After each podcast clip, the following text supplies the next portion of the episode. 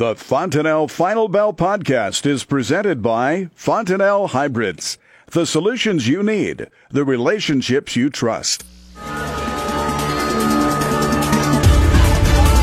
It's time for the Fontanelle Final Bell on the Rural Radio Network. Clay Patton again in for Susan Littlefield as she is abroad and we're going to be hearing a lot of great reports coming from her and her recent travels as well. Of course, it's Wednesday. That means we're talking with Arlan Suderman, INTL FC Stone. Arlan, thank you for joining the conversation today. As we turn, we look at the grains here first and really kind of green for the corn and soybeans, a little bit mixed though for the wheat. Are we still seeing a little bit of reaction to yesterday's WASDE report? Uh, we are overall, but I think this is a market that's also showing that okay, it uh, gave a sigh of relief as the numbers weren't worse than they were. Uh, they certainly could have been. Uh, USDA did not factor in fully all the stocks from the March 29 report into its corn stocks, into its corn balance sheet. If it had done so, stocks would be another 200 million bushels higher. So I think that was a sigh of relief. Also on soybeans, the fact that USDA did not cut exports and to a great extent, I understand that decision. It's it's kind of punted that until it can know more about how many soybeans China's actually going to take shipment of this year. But if China doesn't pick up the pace in those shipments, we're probably going to see another cut in exports. Um, maybe 100 million bushels or more is possible. If that didn't happen, and the, and the USDA didn't cut corn um, usage as much as what they could have based on the March 29 report. And so there's a little bit of a sigh of relief there.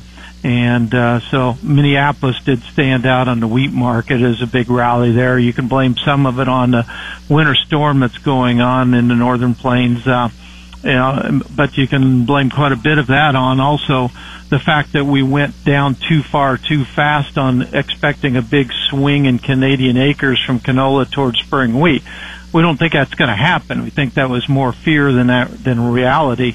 And uh, so I think the market was down at such low levels that when you add in the winter storm, uh, further delaying planning, it gave us a bigger bump in Minneapolis market. But overall, uh, this is a market waiting for uh, a trade agreement with China or to know more about the spring planting delays, those two factors, and kind of marking time. And Arlan, you talked about it right there. Is what are we going to see here from China? And we are starting to get some headlines out this afternoon coming from Treasury Secretary Mnuchin talking about the U.S. and China trade deals. And, and one of the headlines that I've seen is talking about a trade deal enforcement mechanism. FC Stone has a, a pretty in-depth knowledge when it comes to China. So what do you think that that could mean, or what could that look like? Yeah, China's been willing to make lots of agreements over the years, even looking back to the agreements that it made in order to enter the World Trade Organization. And it's kept, uh, what I saw one number, one sixth or one seventh of those promises. And it's promised U.S. presidents of both parties many things over the years and had various agreements, but it doesn't keep them. And so what this administration is trying to do is get strong enforcement language in it and that's really been the sticking point that's uh, prevented us from getting an agreement to this point. Um, because an agreement that nobody lives by isn't worth any more than the piece of paper that it's on, so to speak. Um, and so it was encouraging to me that uh, U.S. Treasury Secretary Steven Mnuchin stated here over the last, uh, oh, earlier this afternoon, so within the last hour or two, um, that uh, U.S. and China have agreed to establish enforcement offices, and more importantly, have agreed on enforcement mechanisms.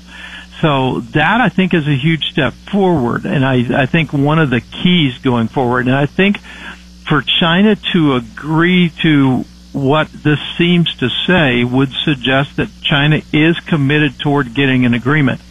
Do I expect China to live up to the agreement long term? No, I don't. But I do think that we will end up with an agreement that is going to be good for the ag commodities in the near term. And I think it's probably going to be much better than a lot of people think.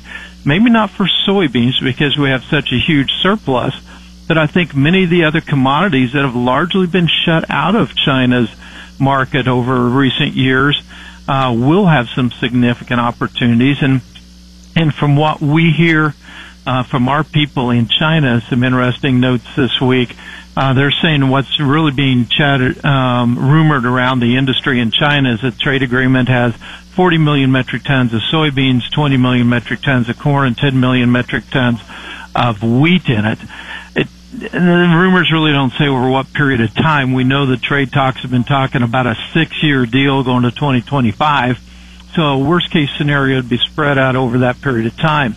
If that's the case, it's not very friendly for soybeans. but if you put that together, and, and for wheat, it's just kind of supportive, um, but doesn't really solve our problems. But the corn, if you put it together with what we're also hearing about ethanol and DDGs, it is quite supportive. And I think a rising tide would lift all boats and give support, particularly to wheat. Soybeans are still vulnerable, but could ride with it for a little bit. Um, but it does give us some hope of maybe some better pricing opportunities and is a kind of a warning to end users uh, about some upside price risk as well. Arlan, as we come towards the end segment here, let's briefly talk about also the weather that's impacting much of the Midwest. Are we going to have to wait until after the storm has passed for traders to really decide how they want to play this weather market? Yeah, the the farmer's been so successful in the past that the trade really doesn't know what to believe, and we talk about planting delays because uh, we talk about planting delays year after year, and all of a sudden we get ten days of open weather and the crop's planted. That that's the way they perceive it. So what I found is is the market really doesn't pay a whole lot of attention to weather until we get in the last half of April, and the forecasts start projecting into the first half of May and that's when the market starts paying more significant attention to it. And, and I think that'll be the case this year as well.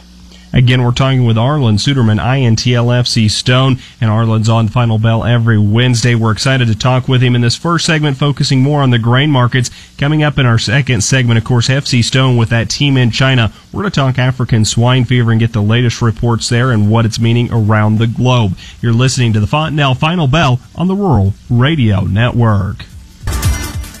Welcome back to the Fontanelle Final Bell on the Rural Radio Network. Clay Patton again in for Susan Littlefield. We're talking with Arlan Suderman, INTLFC Stone. Arlan, in our first segment, focused more on the grain markets and its impact with current global trade policy as well as an impending storm across much of the Midwest. Let's switch gears now and move over to livestock. And of course, African swine fever continues to make headlines not only in Asia, but today now being discovered in South Africa. So what is your take now that this disease looks to be going more global? Well, we previously had seen cases in Eastern Europe and Russia. In fact, China probably got it from that area of Russia crossing the border at some point somehow. Um, but that's speculation that's uh, been going. I think with South Africa, the bigger concern here is not the numbers because Africa is not a high swine population type of a, a continent, although some areas are comparable to Europe, but overall it's not that big a player. But how did it spread? That's the bigger question that has implications for the U.S. markets. And uh, the the fact that the Pork Council um, um, canceled their World Expo, World Pork Expo this summer in Des Moines, Iowa, I, I think was probably a shrewd move. Um, and uh, it speaks to the risks. Those risks may be low, but the consequences, if it does happen, are very high. Um, we talk about African swine fever uh, transmitting primarily through food waste, but it can also transmit through clothes. Uh, just people wearing clothes and being in contact with it and then going somewhere else. So there's many ways it can be transmitted. Um, did it get to South Africa via somebody carrying a sausage sandwich from China? Uh, we know that we've had people trying to carry sandwiches on the planes to the United States um, that very likely or could have had African swine fever in them. Um, so there's many different ways it can transmit, and I think the biggest biggest thing is just the, that South Africa is now a reminder how vigilant we need to be in keeping the disease out of the United States. Today, when we look at the pork carcass cutout again, we're up another 234. We're starting to get close back to a $90 range on the carcass. Bellies at 167 here at the midday report that I have on my desk. And Arlan, are we going to can probably continue to see these cutouts move higher as the possibility that we're going to be seeing other countries around the world be looking for a pork supplier? Yeah, we're looking at a shortfall of about 16.2 million metric tons of meat in China from what we've seen so far from the, and that's counting, that's assuming that the poultry industry gears up about 8% and expands production by about 8%. So that's a massive shortage of meat. And we know that China is going around the world and shopping and looking.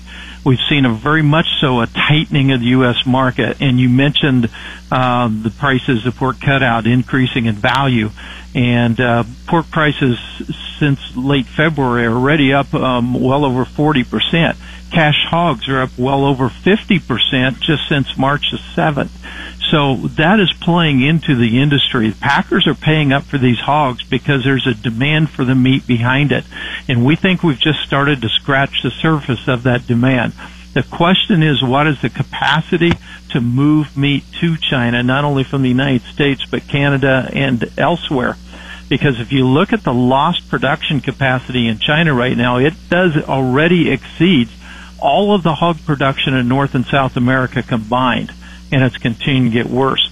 That is a tremendous deficit of meat for the people of China that the Chinese government's going to be trying to find a solution to and try to figure out how they can control food inflation concerns in China. Um, so we're looking for it to impact U.S. meat prices for quite some time. Keep in mind, though, that should we get a case of African swine fever in the United States, we could see that hog market utterly collapse as exports shut down. And that has to be something that producers always keep in mind and have protection underneath them that they're continuing to ride up. Arlan, FC Stone has been looked at here in recent times as a leader, especially when it comes to information coming out of China. What does your team there see right now with the current African swine fever situation? I talked to him on Monday morning this week, which was Monday night their time, and and uh, I asked him, "Do you see any indications, contrary to what the government's saying, any indications that they are starting to slow the spread of African swine fever?" And they said, "Absolutely not. We do not." Piglet prices have doubled in the last two months. The breeding herd has been particularly hit hard. It's been said that 80% or more of the primary breeding farms have been hit by the disease. The two primary production regions, provinces, uh, have at least 50% reduction in feeding right now, and some would say 60 to 70%. So it continues to get worse. It is a very dire situation right now in China.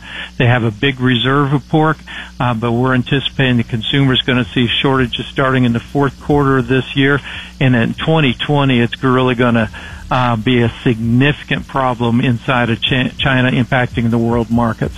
Again, we're talking with Arlan Suderman, INTLFC Stone on the Fontanelle Final Bell on the Rural Radio Network. Again, a thank you to Fontanelle and all their dealers for their support of the Fontanelle Final Bell.